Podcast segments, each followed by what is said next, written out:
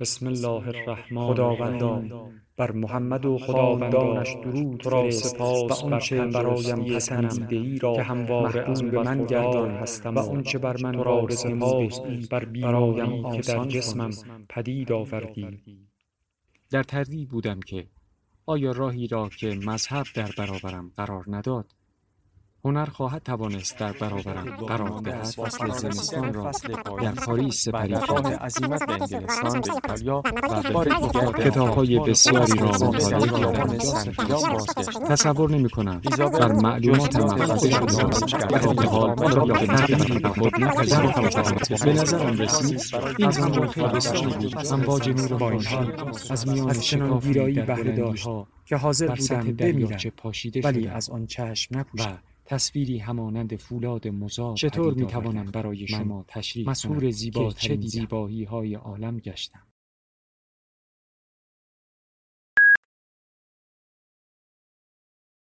کتابشنو رسانه ای برای شنیدن کتاب. سفر اول. یک. آذربایجان 610 هجری 1212 میلادی. این بنای خشت و گلی خانه من است. با گنبد کوتاهش چیزی شبیه دومل برآمده از سینه بیابان. دور افتاده و تنگ. زمانی که به قیلول دراز می کشم باید خودم را کج کنم. از بس این خانه تنگ است و وقتی می ایستم دود آتش که زیر گنبد کوتاهش جمع می شود خفم می کند. چه خانه است این؟ و وقتی بیرون می روم آسمان در چشم من گویی هزار قطعه در حال سقوط است که عمود بر زمین می افتد. چه جهانی است این؟ قله کوه عظمتی دارد که هرچه در دامنه است تحقیر می کند و نمی‌گذارد چیزی جز او به چشم آید. قله اولین و آخرین چیزی است که اینجا می‌بینی. همه چیز ساکن است و بی حرکت حقیر است و بی تأثیر. بنای خشت و گلی خانه من بیخ دیوارهایش را باد مزرس کرده و درزی گشوده که در زمستان از آن باد می آید و در فصلهای پرباران آب و در شبهای بهاری حشرات. بسا که درب را باز گذاشتم و ابری گم کرده را به خانه وارد شده و بسا که باد به شدت وزیدن گرفته و یکی دو خشته از خانه را با خود برده است. پس از طوفان پیش آمده که تمام روز را پی آن دو خشت گشته و نیافتم و بسیار اتفاق افتاده که بزی سرگردان بر درب این خانه بعبع کند. و یا پرنده ای کوچک بر گنبد دوملی آن بنشیند و تمام. بیش از این دیگر اتفاقی برای افتادن نیست. ما بقی هرچه هست پریشانی و سرگشتگی دل من است و صدای قلب بیقرارم. اول روزی که به این خانه آمدم احوال چنین بود. بار و بنه هرچه داشتم تا پیش از ظهر جابجا کردم. آن بالش زمخت پشمین هنوز همانجاست. آن کنج. یک تشت برای وضوع و شانه در آن قوت ور. ورق پاره هایم و چراغ و لیغم و دواتی که از سرمای زمستان یخ زده است همه آنجایند. لب تاقچه. پشت درب خمره دارم که خزانه آرد من است و کوزه سفالیم چون همیشه به آن تکیه داده. روی خمره کیسه ای نمک و زنبیلی خرما و انجیر خشک. برای خلوت گزیدگان این همه وسیله زیادی است. تشریفات است. احساس می کنم که اصراف کردم شبها که برای تماشای درخشش انوار الهی برمیخیزم این بالش زمخت پشمین در سرم وسوسه خواب میانگیزد. و چون برای شنیدن نجوای اسرار قدسی خاموش میمانم شکم گرسنه به صدا می آید و تلسم خاموشی را در هم می شکند و چون چراغی روشن می کنم و ورق پاره ها را بیرون می آورم و قلم در دوات می‌زنم به جای ادامه دادن آنچه شب گذشته نوشته و تمام کردم از قیژاقیژ قلم پنجره باز می شود مشرف به خانه های اندلس کوچه های فاس زاویه های تونس خانقاه های قاهره حجره های مکه دکان های بغداد امواج دمشق و دریاچه های قونیه. این دیگر چه خلوتی است؟ نمی‌دانم در این زمین مکان و مقام من کجاست اما مهم نیست چرا که خداوند قلب مرا با چار میخ استوار کرده است. تمام آنچه به خاطر دارم این است که ملتیه را ترک کردم و سوی شرق رهسپار شدم. با توبره ای کرکین بر پشت و تمام جهانم در آن پنهان. تا هر جا که خستگی امانم می‌داد می‌رفتم. هر چه گیر می آمد می خوردم هر جا که شب پرده می گسترد می خفتم. از روز سوم پاهایم خشکیدند و چنان کبود شدند که گویی از من نبودند. محاسنم چرکین شد و لبهایم تناس بست. به خوردن نواله اگر دهان می گشودم خون از ترک لبها جاری می شد. بند بند تنم به گلای لب گشوده بودند. اما من همچنان در راه می رفتم راه ها از پس راه ها فراز تپه ها و فرود دشت ها روستاها و شهرها تماشای خلایق و بیابانها و سهاری و گذشتن از چشمانداز وحوش و دام و دد تا به کوهستان برسم ماه هلال و محاق و بدر همراهیم می کردند یک ماه کامل. راه کوههایی به درازای روزهای اندوه من. بالا می رفتم و باز می گشتم نه این راه من نبود. و فردا دوباره و فردا باز دوباره. از هر راهی که می‌رفتم دره دهان می گشود گویی هیچ راهی به قله نبود. هرچه بالاتر می‌رفتم گرسنه تر می شدم علف کمتر می شد و زمین سختتر. انگشتانم زخمی شد و کار درد بالا گرفت و من گاه و بیگاه به مدد گریه از شدت آن می کاستم. بالاخره به قله رسیدم و شب اول بی پناهگاه خفتم. زیر آسمان پرستاره. پگاهان آسمان صاف بود و این بنای خشت و گلی با گنبد دوبلگونش از دور به چشم می آمد رو سوی آن نهادم. خانه بود متروک از زمانهای دور. دانستم که پس از پنجاه سال ریاضت و تنهایی جهد و گرسنگی و سفر در راه خدا سرانجام خلوتگاه سزاوار بیعت قطب خویش را یافتم. لا اله کل محتاج. لا اله الا أنت لك الغنى. ومثلي من يخطئ ومثلك من يعفو.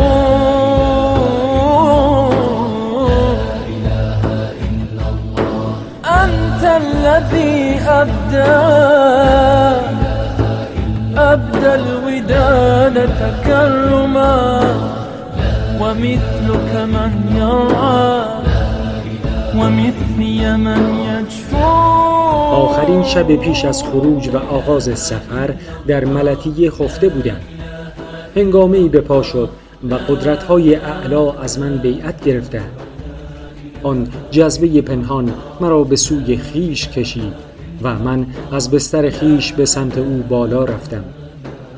به اراده آن عزیز جبار به اندازه یک وجب در هوا معلق ماندم. شگفت آور بود اما دور از انتظار نه. چرا که من از زمان یافتن هر چهار میخم یا هر چهار وتدم در زمین چشم به راه رخ دادن این جذبه بودم. کاری که پیش از زاده شدنم مقرر شده بود.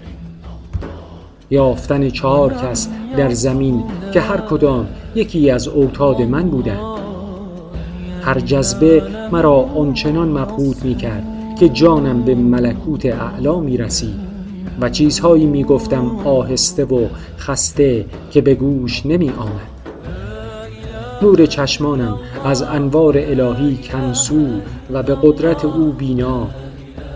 سپس خداوند دستوراتی را که به بندگان نیازمند خود می‌دهد بر من سرگشته شیدا کشف فرمود. فرمود تا کتابی بنویسم و علمی برملا کنم و با شیخی همراه گردم و مریدانی داشته باشم. و اگر نیاز آمد خلوتی گزینم. و چون به شهود رسیدم از خلوت به در آیم. کارهایم همه تدبیر او بود و برای رسیدن به او. آسانی و دشواری غم سفر و حذر علم و خیال حروف و اعداد و سخن و سکوت. این گونه من به قطب امر الهی بدل شدم. قوس زمان و آینه حق تلسم اعظم الله و ترازوی رحمت بی پایان در دستانم. لا اله الا الله. لا لا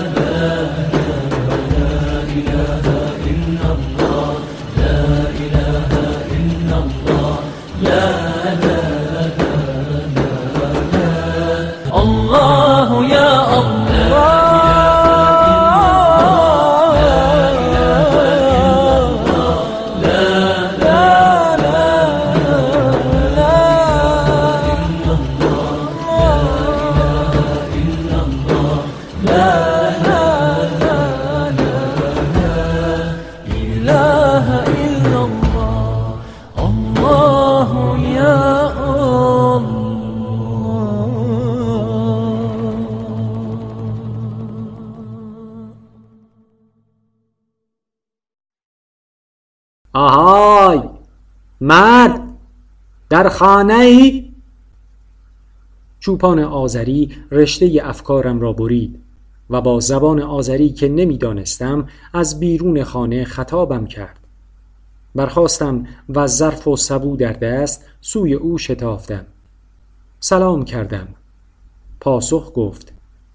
از خرجین قاطرش نان و حبوبات بیرون آورد و کمی تربچه. همه را در ظرف من گذاشت. بعد سبویم را گرفت و از آب پر نمود. مشک خالیش را دوباره به کمر آویخت و چابک به پشت قاطر جست. لگدی به توهیگاهش زد و گفت دوباره میبینمت. هفته آینده دو درهم سلجوقی به او دادم و گفتم جوهر می‌خواهم و نفت چراغ. سر تکان داد. یعنی که فهمیدم و رفت. آبونان را به خانه بردم و برای گیراندن آتش بیرون آمدم. چند عقاب پیرامون قله به پرواز بودند. در پی شکاری برای صد جو. درست مثل هر روز. دو سه پیمانی آب و قدری باقلا و نمک در تابه ریختم. آتش را کمی جابجا جا کردم و دو کنده نیمسوز را کنار هم آوردم. تابه را بر آن نهادم و نشستم. گرمای آتش انتظار غذا خوردن و خفتن. با غروب خورشید غذایی خوردم. با بانگ زوزه گرگی در دور دست ها نمازی خواندم. ماه پس قله های بلند پنهان شد و شب چون صندوقی بی روزن بر من فرو افتاد. بار دیگر خیلی ستارگان نشسته بر جای هر شب خیش مثل شبهای دیگر درست مثل شبهای دیگر. به خانه آمدم و چراغ را روشن کردم. نشستم برای نوشتن. نوشتن آن چیزها که غیر من کس نمی‌دانست و شعنشان را نمی شناخت سرگذشت دوستی که خداوند او را برای خود برگزیده بود. این همه را اینجا در آذربایجان زیر نور این چراغ می نویسم تا اگر میان خلایق در کاری اختلاف افتاد به آن استناد کنند. و در جهان راستگوتر از نور چرا کس نیست. به نام خداوند بخشنده مهر گستر. سالک راه او محی الدین ابن عربی می‌گوید که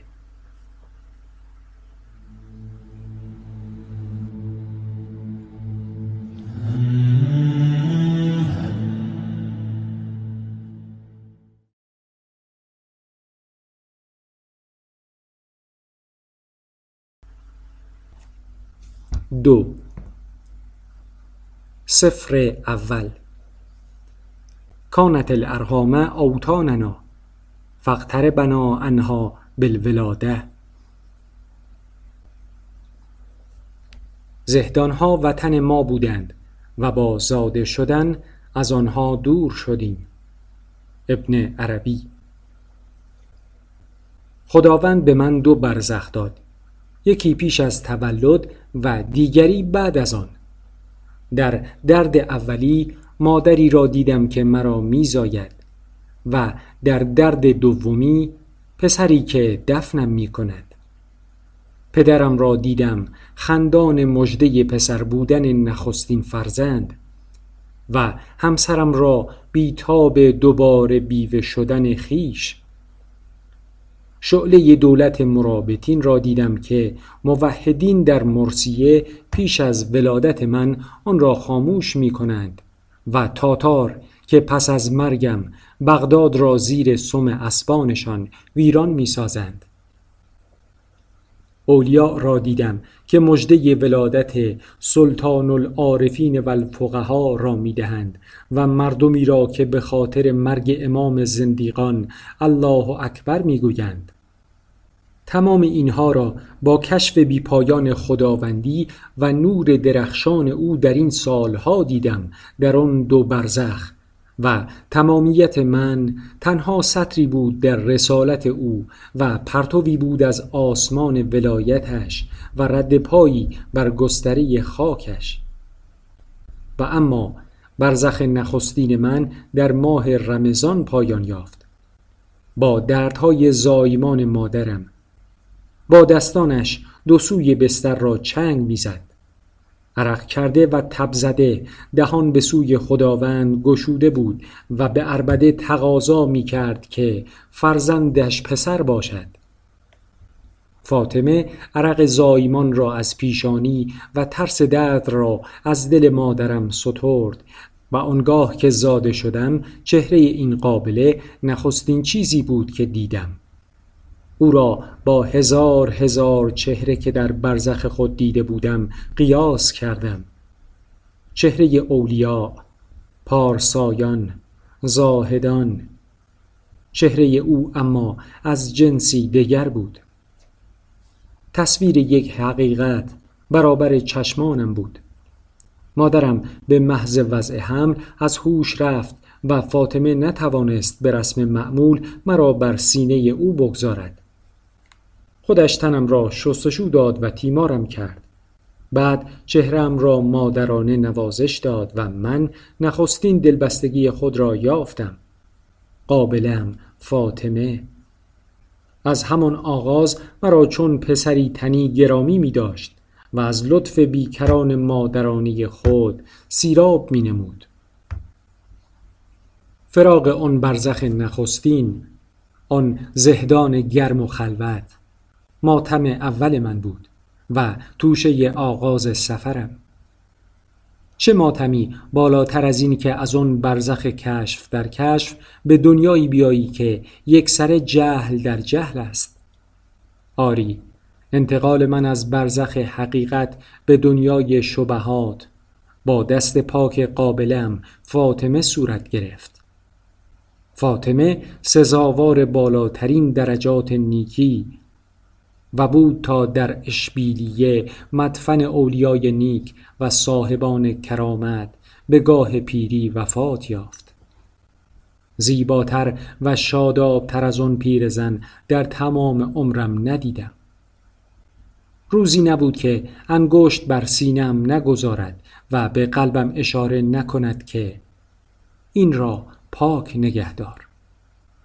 باری تا مادرم به هوش آمد زنان همسایه و قابلگان دیگر او را دریافتند و هلهله ها کردند و بوسه ها دادند و گفتند آزادیت مبارک باد.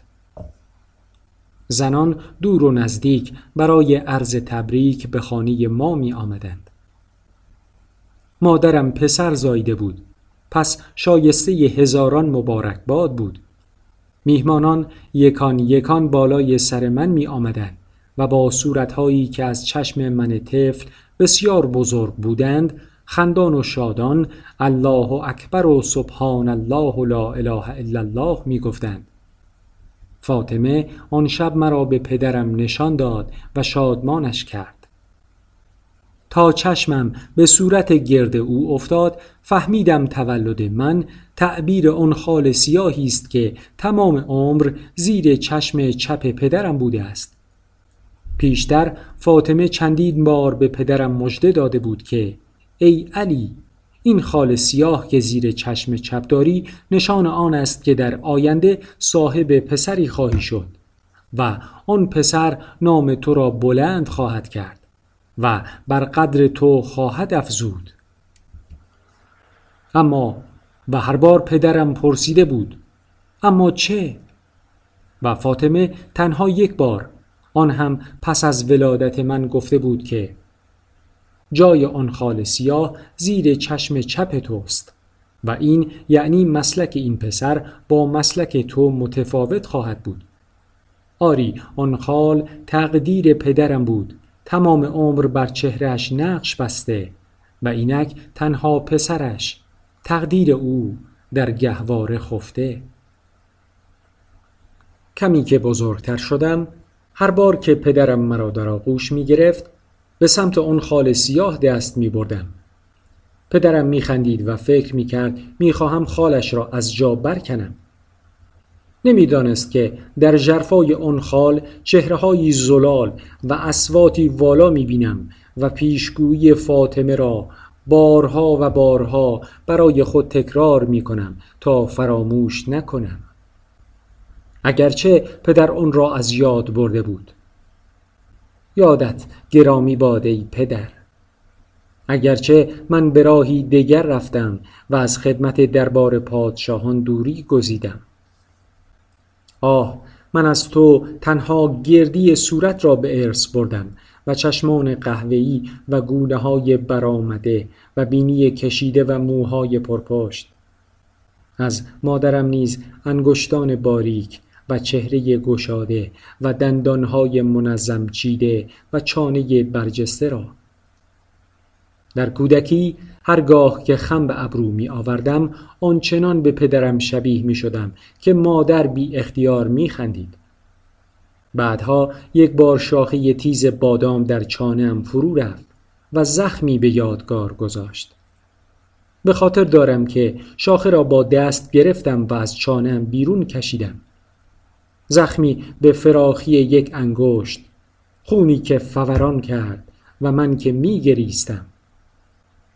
جای آن زخم بر صورتم بود تا زمان بلوغ که پس انبوه محاسن پنهان شد. آن روز پدرم از خواب که برخاست دید تنها پسرش زودتر از او برخواسته و برای بازی به باغ رفته است. یکی از آن صبحهای روشن کودکی بود. آن صبحهای کوتاه سینه سرخهای جوان بر دو درخت پرتقالی که در دو سوی درب خانه کاشته بودیم قوقا می کردند. دو درخت از هم دور و به هم نزدیک که شاخه هایشان را بالای تاقی در هم فرو کرده و تا ابد به هم پیوسته بودند.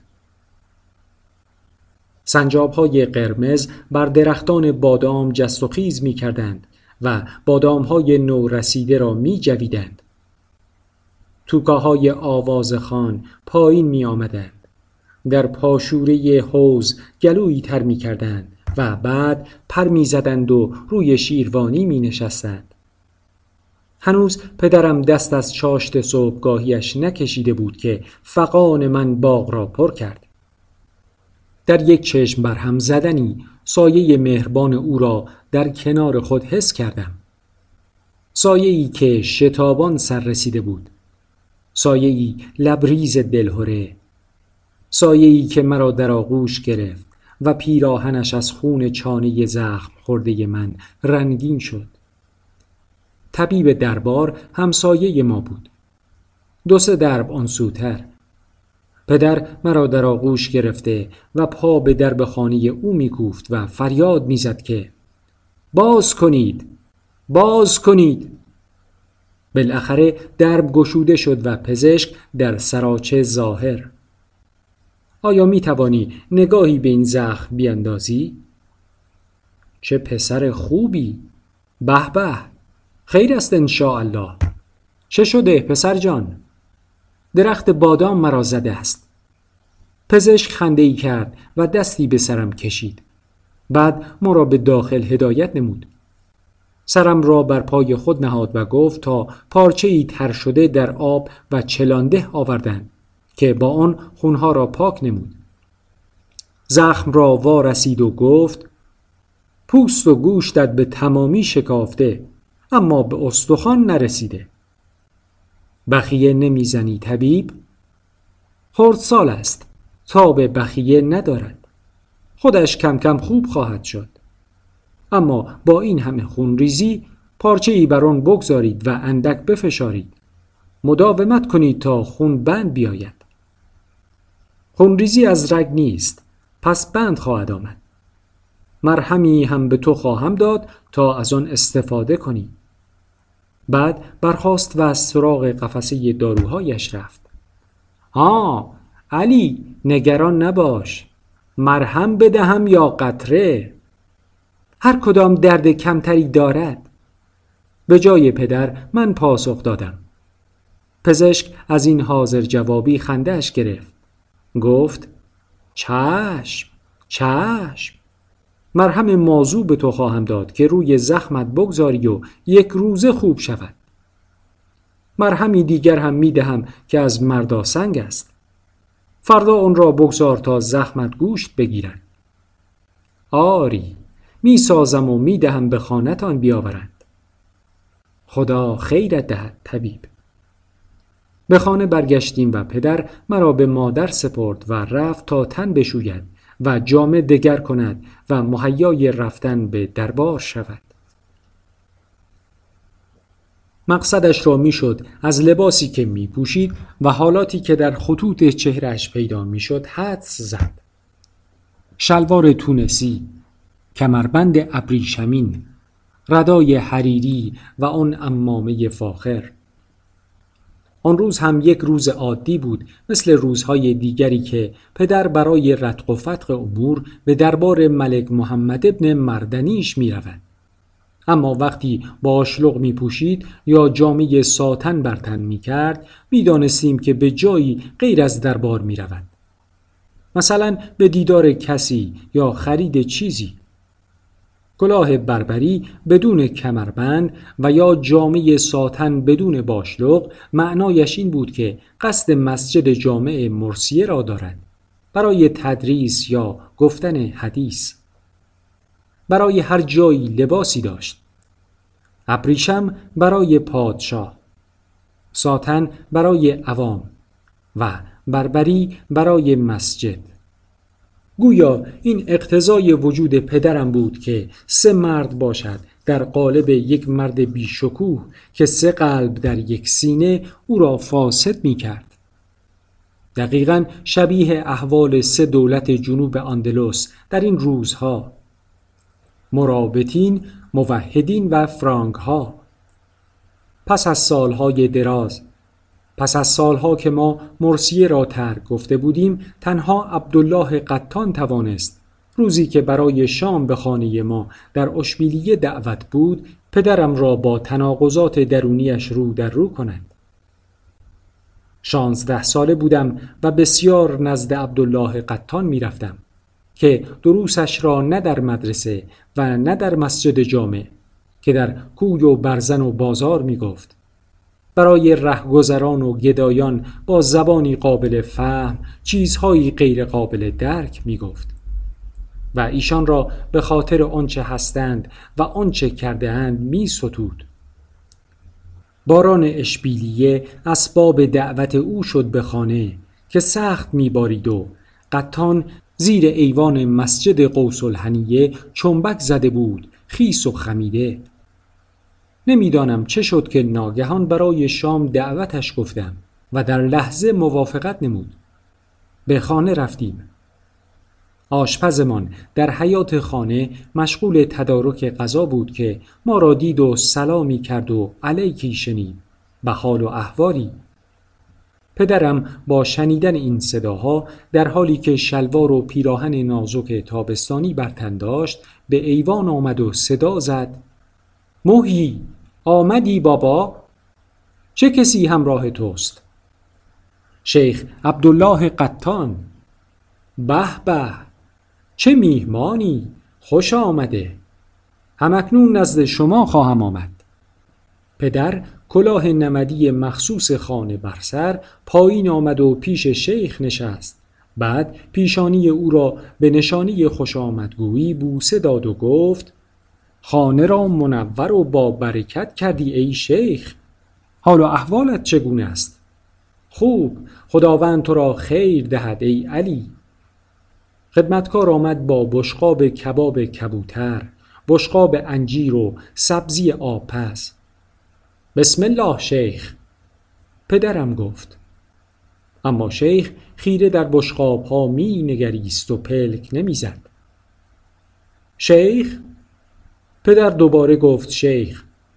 شیخ ناگهان سر بالا آورد و با دستش چانه پدرم را گرفت و فریاد زد. ای پیرک منحوس آیا وقت آن نرسیده که از خدا شرم کنی؟ تا به کی همراهی ظالمان و خدمت دربار و کاخ؟ سپس چانه پدر را رها کرد و میز کوچک غذاخوری را هل داد. آیا آنگاه که مرگ سراغ تو می آید آرامش خواهی داشت؟ با این احوالات بد آیا آرامش خواهی داشت؟ جواب بده به پدر نگاه کردم از حیا و شرم سر پایین انداخته بود اما در چشم من آن خطوط متشنج چهره پیش از آن که نشانه نجابت باشد علامت اضطراب و بیقراری بود شیخ سر پیشتر آورد و در چشمان پدرم نگریست و به نجوا گفت آیا این پسرت برای عبرت تو کافی نیست؟ نوجوانی که شهوتش را سرکوب کرده و شیطان را از خود رانده و به سوی الله بازگشته و با خدا پرستان نشسته است تو اما ای شیخ بدکردار بر لبه پردگاه آتشی ایستاده ای پدرم نگاهی به من کرد که معنایش را ندانستم. آیا از این که شیخ مرا به او برتری داده خشمگین است؟ و یا حس می کند که من از او نزد شیخ گلایه بردم و این پند خشک و گوشمال سخت را از پیش برنامه ریختم؟ پس نگاه از من باز گرفت و ناله سرداد و تظاهر به عبرت گرفتن کرد. چشمانش را مالش داد مگر دو قطر اشک جاری سازد؟ و بنای لاحول و استغفار گذاشت. قطان بسم الله گفت و دست از موعظه کشید. بشقاب را پیش آورد و ناگهان خطوط چهرش تغییر کرد. نرم شد. ابروانش بالا رفت. و آن همه خشم در دم چنان گم شد که گویی اصلا از ابتدا نبود. پس با شگفتی از پدرم پرسید علی این کبوتر چه چاق بوده؟ باور می کنی من اول که دیدم فکر کردم مرغ است